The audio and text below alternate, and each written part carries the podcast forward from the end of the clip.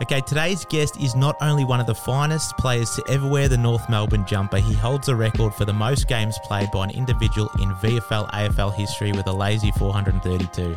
Winning five best and fairest, a premiership, four All Australian call ups, and captaining the Roos and Australia for the International Rules Series, this man has more impressive records than most players have played matches. He's one of the most skillful, loyal, toughest, and determined champions the footy world has ever seen, and it's my great privilege to welcome Mr. Brent Boomer Harvey. Boomer, how are you, mate? I'm going okay. Thanks for the introduction. It always sounds uh, makes me sound like a better footballer than I was, so I'm happy with that. No, mate, it's spot on. You were a champion. I've got to ask you though. The first question everyone wants to know, mate, how much are you benching at the moment? Because you look in incredible shape. You look fitter than you were playing, mate. How are you going? Uh, I, let's we can say that COVID was actually good for me because unfortunately I lost my uh, my job at the Kangaroos and I didn't do much for six months. The kids were homeschooling, so I built myself a home gym and um, yeah. and I did a lot of running. So I started doing some some half marathon stuff. Um, churned out a couple of them and uh, and spent a fair bit of my time in the gym. So that's probably the reason why I look good. um, but uh, no, I, I feel actually feeling I feel really good. Obviously, we had a year off football as well at local yep. football where I'm still playing, and no knocks obviously help. So uh, the body's feeling great at the minute. Yeah, brilliant. And you mentioned local footy. You kicked a lazy five on the weekend, but your brother kicked his thousandth goal for North Heidelberg on Saturday. What an achievement, mate! How good was that to be a part of? Yeah, it was actually really, really good. I was trying to kick the ball to him a fair bit to try to get it to him, but um, unfortunately, I had numbers back a fair bit. Uh, he ended up getting it, I think, in the third quarter. He needed five to, to kick his thousandth, and um, it's a great achievement. The first player in, in the Northern Football League mm. to, to do that. Um, the thing is, when you think of somebody to do that, you think of a you know you picture like a Tony Lockett type of guy, yeah. stay at home forward. Shane spent his first two years up on the wing, so it's an mm. amazing achievement. I think this is his 12th year coming up, so it averages out to about 85 goals a year, which is a, an enormous effort for for a guy that's only you know one. I think he'd be 179, 180 centimetres. So yep. um, it's a, yeah, good. And it was, to be there and see the crowd run on, my kids ran on, uh, his kids ran on, so my nephews. It was just really good to be part of. It was, uh, it was fantastic. Yeah, awesome. So other than local footy, mate, what have you been up to? You've been back at the club a couple couple times a week now. Can you tell us about that quickly?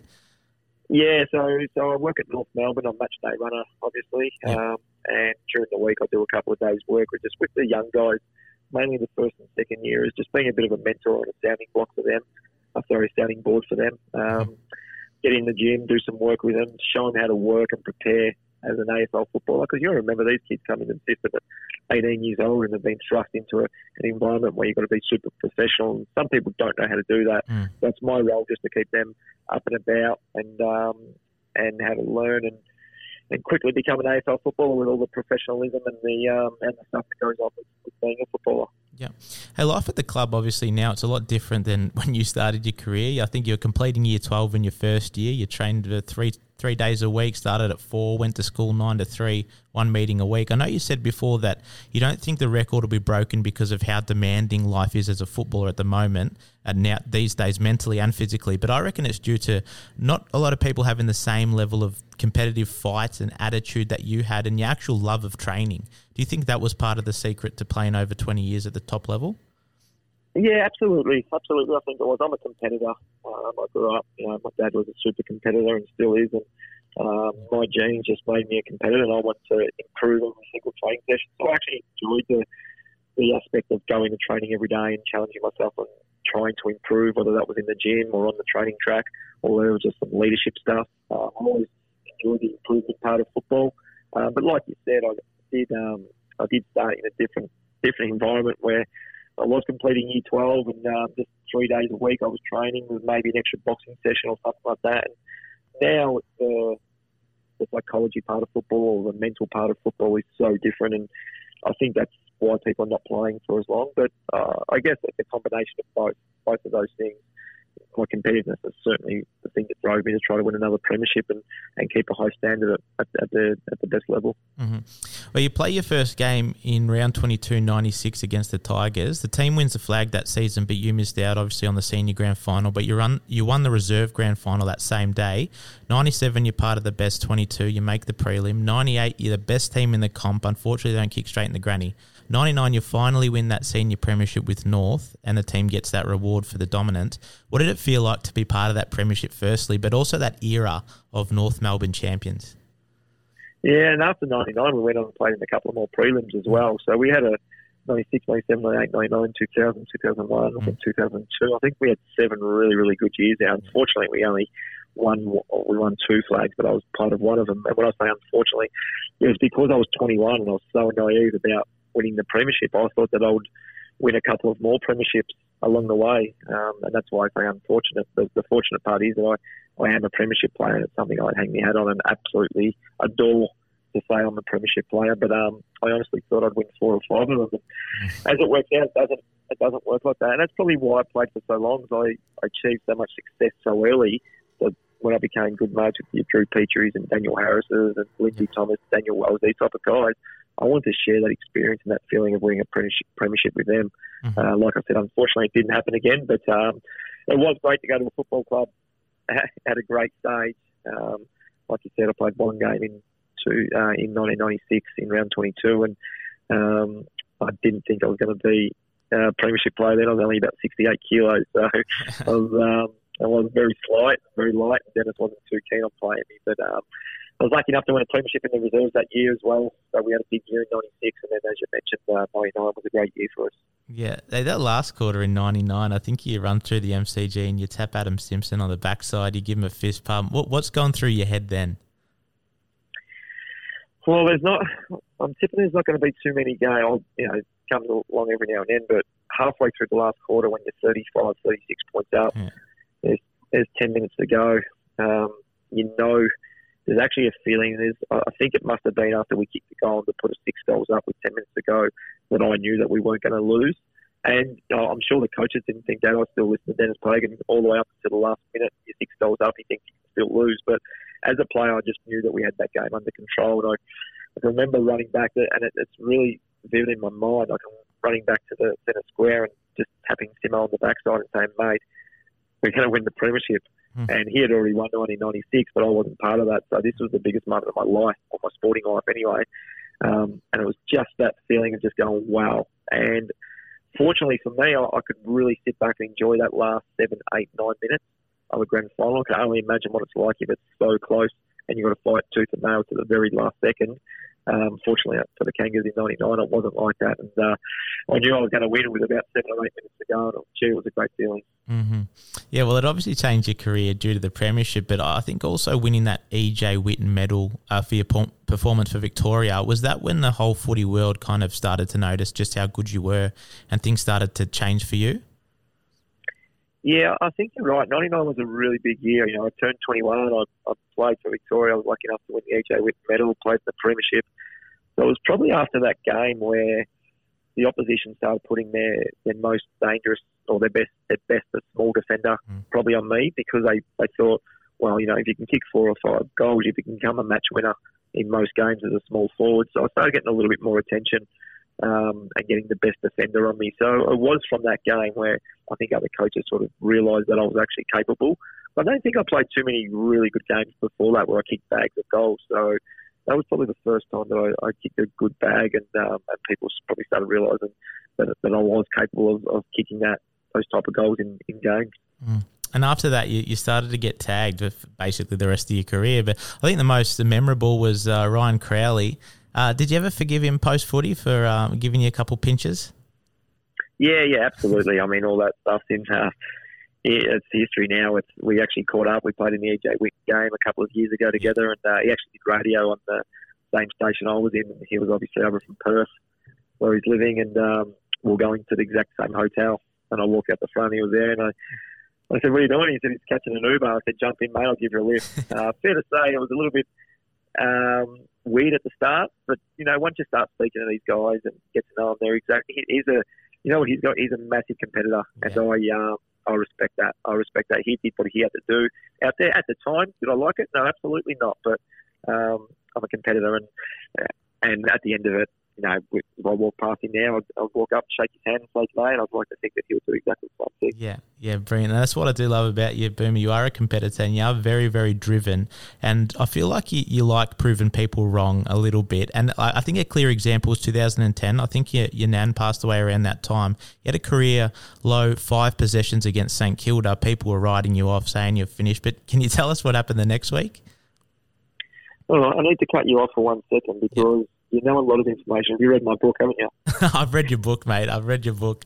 Listen to all your interviews, mate. I'm a big fan of yours. Uh, there you go. You've done very, very well. Very, very uh, well researched interview. um, yeah, my dad did pass away leading into the season. I think we played Port Adelaide yeah. first, and she passed away during that week, and it was such a, a such a big week. Um, Brad gave me the option whether I wanted to play because it was over in Adelaide. I actually just thought, yeah, I actually really want to play. I think football's my my, my release from everything. Mm-hmm. If things are not going well at home or at work or whatever it is, football is my release. So no, I, I said, yeah, I'll play. I think I did quite well that game. I think I might have kicked two or three goals and had 20 odd touches. And, um, it was a bit of relief, but then the following week was my, my nan's funeral, yep. and it was such a draining and emotional week. I got to the St Kilda game and I got tagged really, really heavily by Clint, um, by Jones, but it was the whole St Kilda team, and I ended up with four or five touches, and it was the first time pretty much ever. I just didn't really feel like I wanted to be out in the on the football field. Mm. Um, finished that game, and it was just a big blur to me. Um, and, but then, of course, after that, as you mentioned, the competitiveness probably kicked in, and those yeah. juices started flowing, and I wanted to prove people wrong because I was 33 or 34 at the time, and I think people started writing me off saying, you know, he's coming towards the end now, and uh, the following week turned out pretty well. I had a fair bit of the ball, the Kangas won, and um, makes you feel makes me feel a little bit better that you can back it up and prove people wrong. Absolutely. Yeah, and just, just I know you, have got to go soon, but I wanted to ask how it um, at the end of your career to look back and hold uh, the games the games record. Um, how important is that for you? Oh, I, there's two parts to that. I think that the record for me is fantastic, and you get recognised. People say, you know, in all your interviews, a games record holder, and it's sort of it's, it's kicked in a little bit more now than it did one or two years after I retired. But being able to share that moment with so many people that helped me along the way, not only family, but friends who have been there since day dot, um, my partner, um, my children were there, and to, to share that with them, that was absolutely huge. And the other big part for me is whenever you see it written, it says 432 Brent Harvey, but right next to that in brackets, it says North Melbourne Football Club. Mm. Um, it doesn't say North Melbourne slash Hawthorn slash Carlton slash SA. It says North Melbourne, and that's something I'm really proud of because I had opportunities to, to leave throughout my career for a lot more money, but um, I wanted to be a one club player, and, and that's probably something that sits really, really well with me that it says North Melbourne right next to my name. So um, to be able to share it with everybody that helped me along the way, and even the guys I played junior football with, I'm still good mates with, to, to have them at the game and um, and, and to do all that sort of stuff and have people watch and hopefully add a bit of enjoyment out of the day as well. But it's really, really well with me. Yeah, hundred percent, mate. And it's so great that you are a one club player and how loyal you are. Was was when Denis Pagan went to Carlton? Was that the closest you ever got to you know half considering a move? Oh, oh I don't think I ever half considered it. The offer was bloody ridiculous to be honest. Um, to be truthful to you, it would have yeah. put me in the best, or not the best place, but the, the top two or three players paid in the competition. Yeah. Um, and I had a great relationship with Denis. Absolutely loved mm. him as a coach, love him as a person. Um, and you do, you did, I did think about it. Like at the very start, it was like, wow, you know what? This is life changing now. This is huge. Um, so you do think about it for a little bit, but when you're five minutes on your own and you're driving home from training, uh, that one club loyalty, uh, they gave me the opportunity. There's so many different things that went through my head. So I don't think I ever got to half considering it. Mm-hmm. Um, you think about it, but I never really considered the the offer as a as a move. So uh, North Melbourne always going to be my uh, my club that I want to stay at. Yeah, brilliant. Well, Boom, I think we're right on the 15 minutes. I know you got to run. Well, what I do with my guests usually at the end, I ask 10 quick questions. So I can ask you 10 quick ones, and you say the first thing that pops into your head. Go for it. All right, brilliant. All right, mate, what's your favourite food? Pasta. Favourite movie? Happy Gilmore. Best teammate you've ever had? Lindsay Thomas. What team did you love playing against? Richmond. Your biggest fear? My biggest fear, sharks. Sharks. You've, ad- yeah, you've admitted you've got some uh, obsessive compulsive tendencies. What's the weirdest habit you have? Is it that light light switch thing you do? Uh, yes, I've sort of grown out of it. Okay. I'm very neat in my, in my wardrobe and everything. I've sort of grown out of that a little bit, but um, that was one that was really weird growing up. If you could recruit one player from any other side to North Melbourne right now, who would it be? Uh, Fyfe. Fyfe. Your favourite quote? Yesterday is history, tomorrow is a mystery, today is a gift. That's why it's called the present.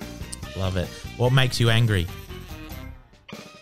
Um, what makes me angry? Losing. Losing. Good. This is the last one, okay? Will you ever be a senior coach at AFL level? Um, I don't think so. Don't think so. Oh, I hope you do, mate. That competitive edge, the That leaves teams the door need open a little bit. That leaves the door open a little bit, doesn't it? it does, it does. I love that.